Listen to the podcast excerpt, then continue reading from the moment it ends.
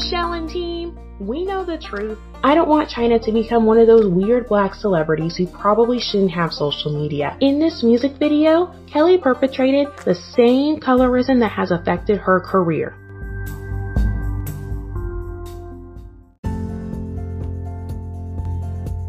Hey y'all, I'm Etta Grace and you're listening to Black Girl Talks Pop, where I talk about pop culture and all the hits and misses in between. This episode is the first music haul for twenty twenty-one, hooray!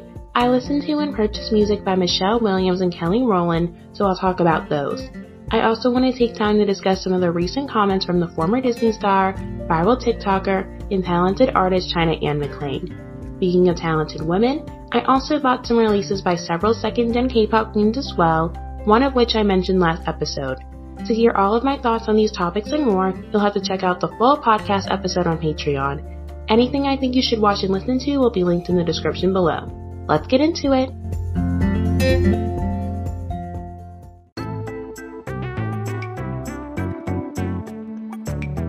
This is my music haul! I can't wait to share the music that's newish to me.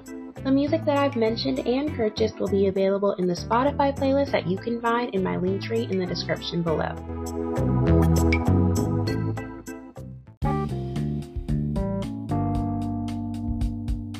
Michelle Williams has a very unique voice, and I always thought she'd be great in gospel.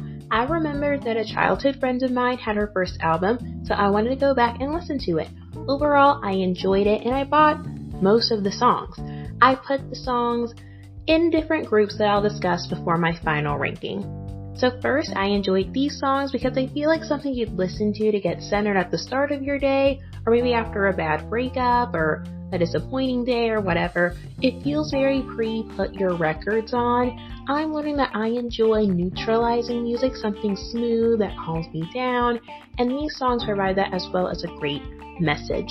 So let's start with the intro, Heart to Yours. This was a very good intro because it sums up the vibe of the whole album. Also, the way she says, my heart to yours, in an ad-lib near the end of the song brings a lot of joy to my heart. So, definitely recommend this one. There's also the songs Heard a Word and Everything. These are my third and second favorite songs, respectively. I enjoyed Heard a Word, but I don't think it should have been the album single. I would have expected Everything or The Sun Will Shine Again. This song is a little slower compared to the rest of the album, but I thought the music video was very sweet and I loved her style. However, these are songs that I'd send to encourage a friend for sure. They're very reassuring without being too upbeat. There's also the song So Glad. I questioned the song at first because I wasn't sure that Mary Mary were used very well, but at the end of the day, it's pretty catchy and it's cool to see Michelle, well to hear Michelle harmonize with different voices other than her girl group members, so it's fun.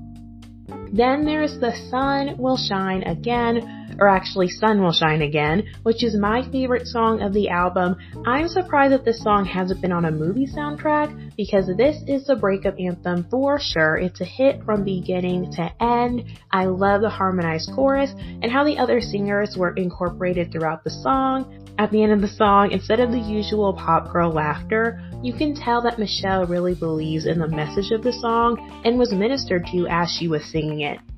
Then there's the song Change the World, which it almost sounds like Michelle is harmonizing with herself or with singers with a very similar tone to her, and I enjoy that. I also like the moments where she harmonizes with the singers. It's a very good reminder of her incredible vocal range. And lastly, there's Heaven, which, speaking of Mary Mary, you really can't go wrong with the song about heaven or titled Heaven, in my opinion. This song felt too short and I wanted more. It was a really great ending to a nice album. And then there were songs, well, a song that I enjoyed in spite of myself. Okay, so there's this song called Better Place, and I really liked this song. Then I was horrified to see that it appears to be dedicated to the victims of nine eleven and their families. So I was a young child when that occurred, but to say that was a life-altering event doesn't even cover it.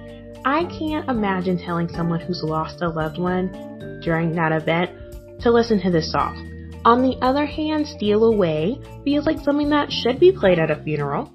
So maybe either that song or You Care For Me could have been the nine eleven song. Maybe being reminded that we will be reunited with loved ones or being reminded of God's love at uncertain times is much better than singing, "Ain't nobody hurt me, ain't nobody break me, I'm resting in a better place," to people whose loved ones lost their lives in planes that crashed or twin towers that fell, or maybe they were first responders that tried to help other people and ended up losing their lives as well.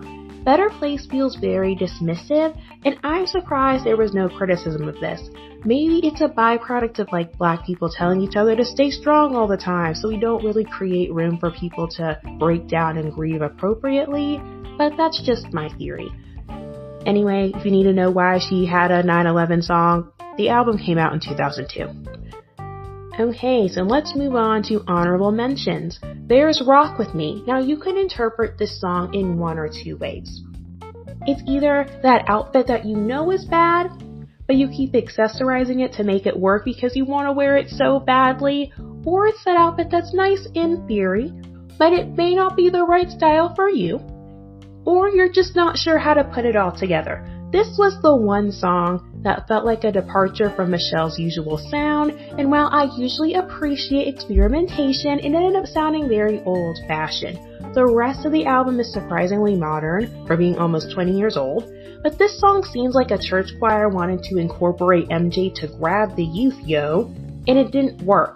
I got some awesome God feels for this song as well, so I thought maybe she should have called Kirk for this because he could have helped her write a better song. Then there's You Care For Me. I liked the song a little less than the other songs on the album, but this was Black Movie Magic, so of course I'm buying it. This is like I've gotta go back to God to get my life together song. However, I wish the other artists would have gotten solos like Mary Mary did on So Glad. And then there's Gospel Medley. So, I'm off this song, but we have to talk about this. Revelation twenty-three nine says, "I am the queen. The hive knows my voice." Why does this song just say Michelle Williams when she doesn't sing the lead in this song at all?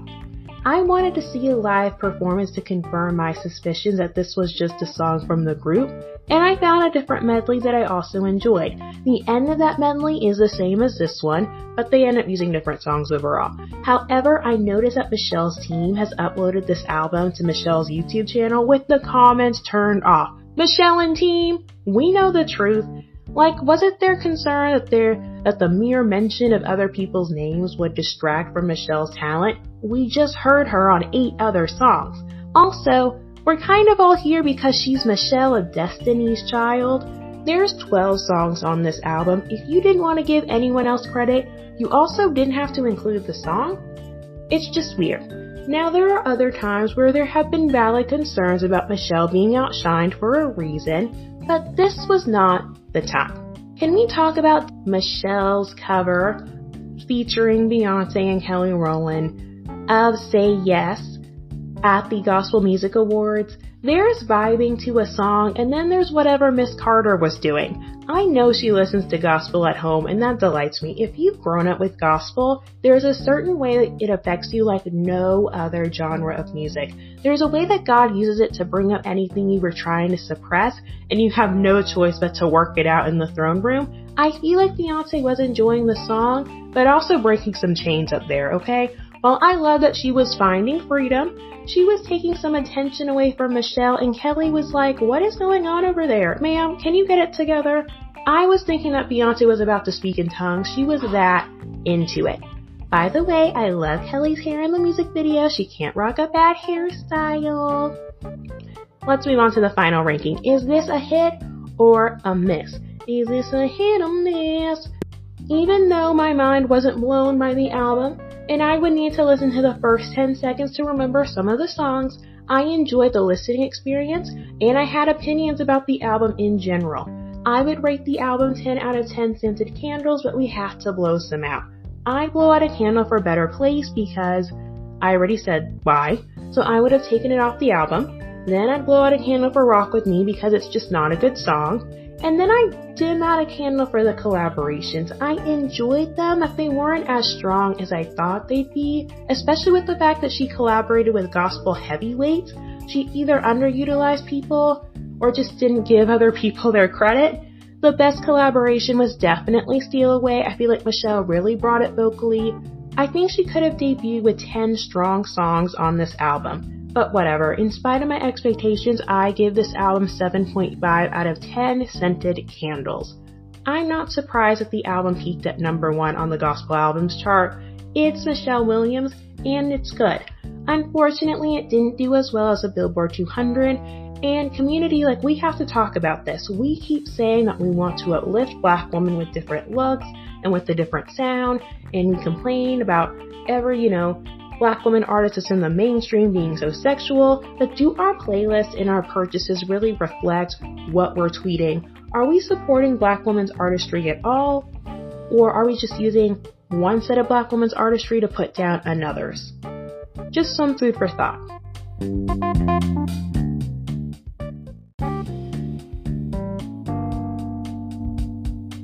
By the way, for the song Say Yes, I really hope Michelle's team really tried to find and pay the original African artists who might be Nigerian, since my country claims the song. Shout out to Nigerian listeners and or their estate, because I don't see any non-Western artists credited on the song on Spotify or YouTube. It's really disappointing when black artists from the West take work from Africa and think that they can underpay or not credit Africans for their work.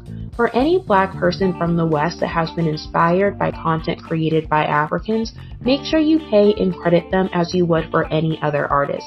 Don't allow xenophobia or your privilege as someone with access to lawyers to make you think that you can steal work from the continent like non-black people did and still do. I know that all sin is sin, but for me, there's an extra layer of wrong that is placed on someone who would not appropriately credit and pay the original artist of a gospel song. You can't claim to serve the God that you can't see in spirit and in truth, but mistreat people that you can see.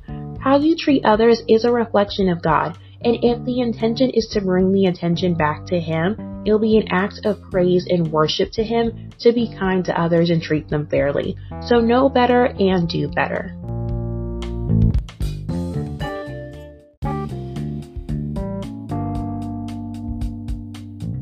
Last summer, Kelly Rowland released an E P called Flowers after a break from the music scene. You know how much I enjoyed seeing her on screen last Christmas, so I was looking forward to supporting her music. However, I was disappointed when I realized that the love that I and many dark-skinned black women have for Kelly Rowland was not reciprocated or at least prioritized on this project.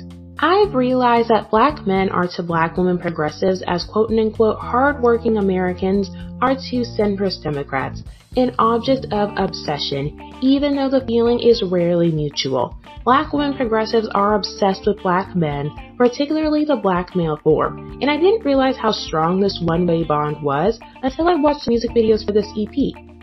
The trend starts with the only song I bought. Flowers is the intro of the album, and I hate that because it's the most memorable song for me.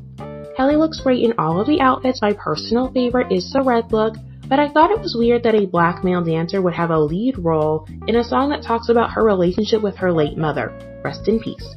I'm pretty sure that a woman could have captured the same charisma, a word that we often associate with men, by the way, and it would have added a different element to the song given its meaning of honoring people while they're alive, particularly a mother figure. I've seen a lot of talk in the black wellness slash therapy space about the mother wound, which is very unique for black daughters as generational trauma can be passed on to us for so many reasons. So I think seeing a black woman portrayed as a spiritual figure in conversation with and separate from Kelly would have opened up an interesting conversation, so I felt that the casting was a missed opportunity. The rest of the songs are honorable mentions, and after seeing the music video for one of the songs, I wanted to skip this album entirely, but I decided to stick with Flowers for the beginning sound alone. My favorite movie of all time is Lion King, so I'm a sucker for songs that have epic endings and or beginnings, and we all know that the circle of life has both. Back to Kelly, I tease this enough. The song that requires the most conversation is Black Magic. I was tired of Black Magic the moment I saw the title, because I don't think that black people should have to be mystical creatures to receive natural rights like the right to live free of fear and hatred. However, I did like that it was talking about the wonder of black love instead of appealing to white people, so I enjoyed it more than I expected. The New Orleans vibe makes it a good wedding reception song, and it's a cute little groove that I could see in a best man type of movie. However, I made the mistake of accepting the joy that was flowing in my heart as I listened to the song. I let that wave of happiness carry me towards the music video, and I was quickly disappointed. Then I got tired of it again. Kelly sings about the beauty and joy of blackness, but which black people is she talking about? Last summer, conversations about defending and protecting black women and colorism were intersecting and becoming mainstream, so I was very surprised about the lack of dark-skinned black women in the Black Magic music video. There were no dark-skinned black women in any of the couples featured. Even Kelly didn't get a moment with her own husband. The dark-skinned black women I saw were in groups and didn't get a close-up, or they were behind a lighter-skinned woman. Meanwhile, we saw a brown-skinned black male dancer who looked like he missed a casting call for Mad Max, a light-skinned ballerina, and a montage of random dark-skinned black men. Kelly is a dark-skinned black woman who has been a victim of colorism herself, so it was very disappointing that she did not make the effort to celebrate the dark-skinned black women that have seen themselves reflected in her and have supported her. Instead, she chooses to center the same people that have been gatekeeping the black entertainment industry and have repeatedly ignored and dismissed her, and now she's releasing music independently. Like those men, she used dark-skinned black women to build her career. Like those men, when she got some power, she didn't prioritize dark-skinned black women either. Dear dark-skinned black women in Hollywood, your existence is not enough representation. What you do with your existence is the progress. In this music video, Kelly perpetrated the same colorism that has affected her career. All the couples she featured were either not dark-skinned, or in the heterosexual couples, the woman was significantly lighter than the man. When we have discussions about colorism in the music industry, we often hear that the solution is to give dark-skinned, monoracially black women the same energy as we do to their biracial or less melanated contemporaries. We do this in the hope that we can right centuries of wrongdoing, but we also have this idea that they recognize the discrimination that they faced and are equally interested in supporting and uplifting other dark-skinned black women as well. We hope that when they are given opportunities, they will use their platform to provide chances for other dark-skinned black women to rise. However, that's not always the case. I had thought Kelly would want to show dark-skinned black women being loved and cherished. In a summer in which dark-skinned black women were being given platforms to share their stories and have a larger audience take interest in their work, I thought Kelly would want to express the joy and beauty of dark-skinned black women in a way that was much more personal and vibrant than the delivery of her music video copy. However, when it was time to celebrate Black Magic, dark-skinned black women were not the guest of honor. Musically, I did appreciate that every song has a completely different sound on the E P. I don't need a cohesive album or E P, so I was perfectly fine that I didn't get one. I wish that she had done a music video for Crazy instead of Hitman, because I would have loved to see Kelly in a seventies inspired music video or roller skating next to some dark-skinned black skater girls. I'm surprised that Keke Palmer, Victoria Monet, and Kelly Rowland were some of the few artists that leaned into the disco sound last summer, especially with the rise of black skater girls on Instagram. It would have been nice if those worlds had collided more. That whole era was full of missed opportunities because a few skaters I was following would always share what music they were listening to, but I discussed that in my review of Keke Palmer's album. Overall, I would give this E P a six out of ten flowers. It's good, but most of the songs weren't strong enough to be singles, in my opinion, and I have to admit that a few petals fell after seeing the Black Magic music video. As I mentioned in the first episode, if you're being problematic, your song should at least be a hit. The album overall was a miss for me, but if you're looking for monochromatic looks, check out the M V for Flowers.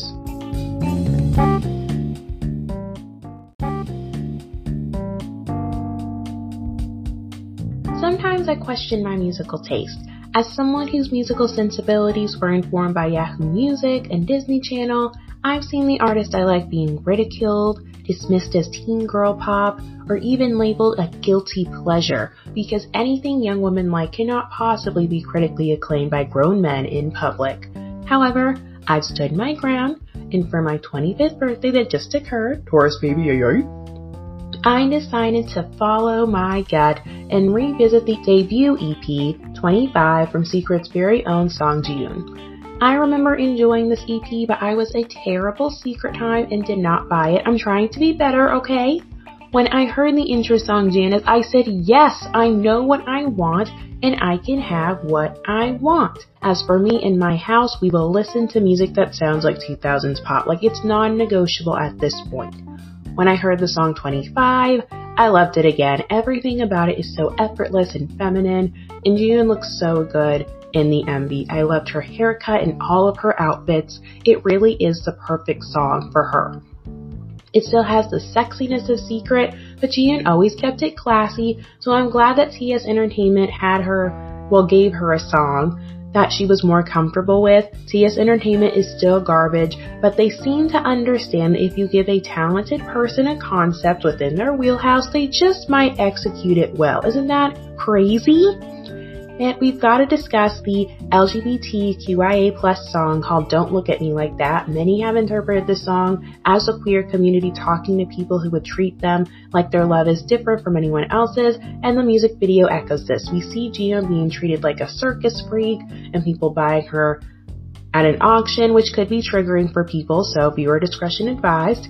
Artists in K-pop would not release this song today, so I applaud Jieun for not only singing the song, but also releasing it as a single with an M V and live performances. I really applaud her for that. Kudos to her. Now here's where I lose interest musically. So, Lip Boom had Promise, but it got ruined by the E D M breakdown. I love a song that could have been used as background music for like a sexy heist movie, and that's what this song gave me until that breakdown happened. It doesn't fit with the rest of the song at all, but fortunately it only lasts about fifteen seconds, and it could have been worse. I love the really cute ending, by the way. All of the members of Secret have this approachable cuteness that's so effortless, and I love how they can just go from cute to sexy to elegant without having to make it part of their concept. Unfortunately, this really fun, bubbly pop E P ends up with this slow song called Star that's kind of a bummer, musically anyway. Then I guess it can be a cute slow dance song, I guess. I'm partial to pop songs that heavily feature guitars, and Jian's vocal performance in this is excellent, so it's fine. There's five songs in this E P if we include the intro. I enjoyed three point seven five of them and bought three of these songs. So I give this E P seven out of ten baby doll dresses. She was giving us Park Bom realness this era with the bangs and the outfits, and I appreciated that.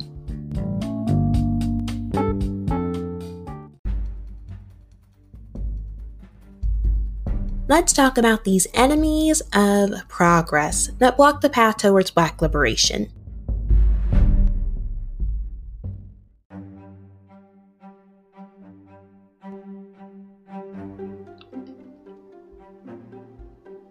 I'd like to start this discussion with a disclaimer. Any Christian content I do is for us Black women who are Christians to talk amongst ourselves. However, everyone is welcome to respectfully engage with this subject. Please remember that this is just my opinion, and anything I say about China are just my theories because I don't know her or any of her family members. A lot of people who have talked about China are either not fully familiar with her work or they aren't Christians. So I wanted to provide my perspective as a Christian who's actually followed most of her career on and off the internet. One additional enemy of progress I'd like to discuss is misinterpreting someone's content. From what I've seen, China's explicit discussions about God started with the Instagram videos. I'm pretty sure it was painful for China to make the decision to leave Black Lightning, and the Christian community and the Black community do not allow anyone, especially women, to fully process their pain in peace. The Christians say, "Let God use it, sister. He'll transform it into something beautiful. It's a testimony." Then you have Black people saying, "Wipe those tears, girl. You're a strong Black woman. Don't let them see you down. Don't let them see you break." Saints, if you have access to alone time and or therapy, please use those tools to fully process your pain. I'm sure there's a lot of Black women like China that have tried to help people from a place of brokenness. If you haven't given God your brokenness and received healing for you and you only, first and foremost, you're just passing trauma around. You're not helping anybody. The Bible says, love your neighbor as you love yourself. You're not loving anybody if you're giving from a place of exhaustion, resentment, bitterness, or false expectations. Take a break to sit down, to spend some time with yourself, to take care and nurture yourself. And listen to the people who tell you to do so, because they're saying this out of love for you. Saying no to others is an act of love for yourself.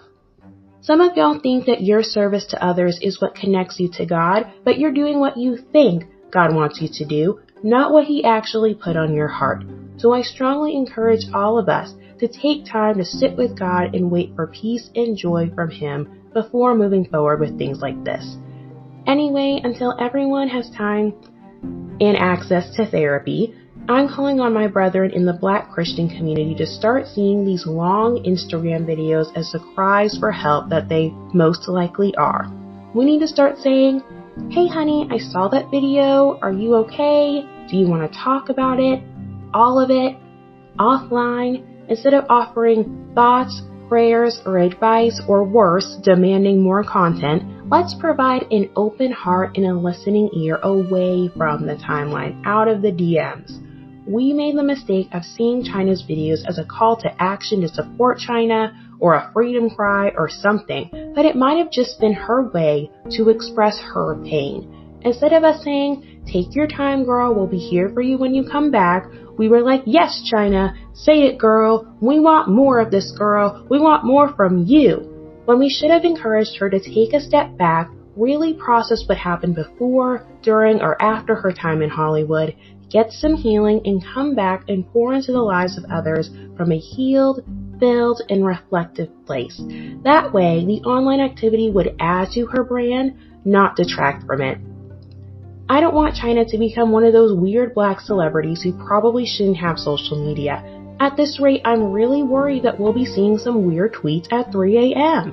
What I want is for China to have a fulfilling career, and I believe that she can do so and still live a life of faith.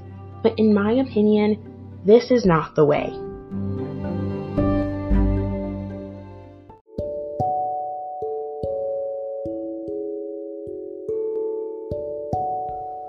I was inspired by Desiree Siegfried's podcast, Heart of Purpose, to pray at the end of each episode.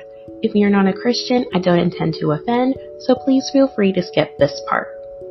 Lord, I thank you for this time that I get to spend with the listeners today. I pray that you will use this platform to give someone whatever they need at this time, whether it's a different perspective, a trip down memory lane, or a temporary break from their everyday routine. I pray you will open our hearts to listen to the friends and family around us when they say that it's time to slow down. In our efforts to treat others with kindness and empathy, remind us that we can give our best to others when we first take care of ourselves. Help us to see ourselves as the wonderful, beautiful people that you've made us to be, and lean in when our bodies first tell us to take a break. When it's time to work, help us to trust the talents that you've given us and give us courage to tend to them with faithfulness and excellence so that we can reflect your goodness in all that we do. I thank you for helping me share what I care about with others, and I pray that the listeners will feel inspired and motivated to do the same in their own special way. Surround us with peace, crown us with wisdom, and help us reflect your love. For anyone listening out there, I pray that the Lord will bless and keep you. I pray that He will make His face shine upon you and be gracious to you, and I pray that the Lord will lift His countenance upon you and give you peace today and always. In Jesus' name I pray, amen.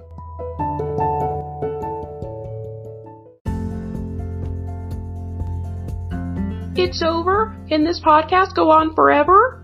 At the right price, I'll consider it. Check out previous episodes of the podcast. If you're on YouTube, you'll see some on the screen. And listen to the rest of this episode on Patreon for just five dollars a month. I'll see you there.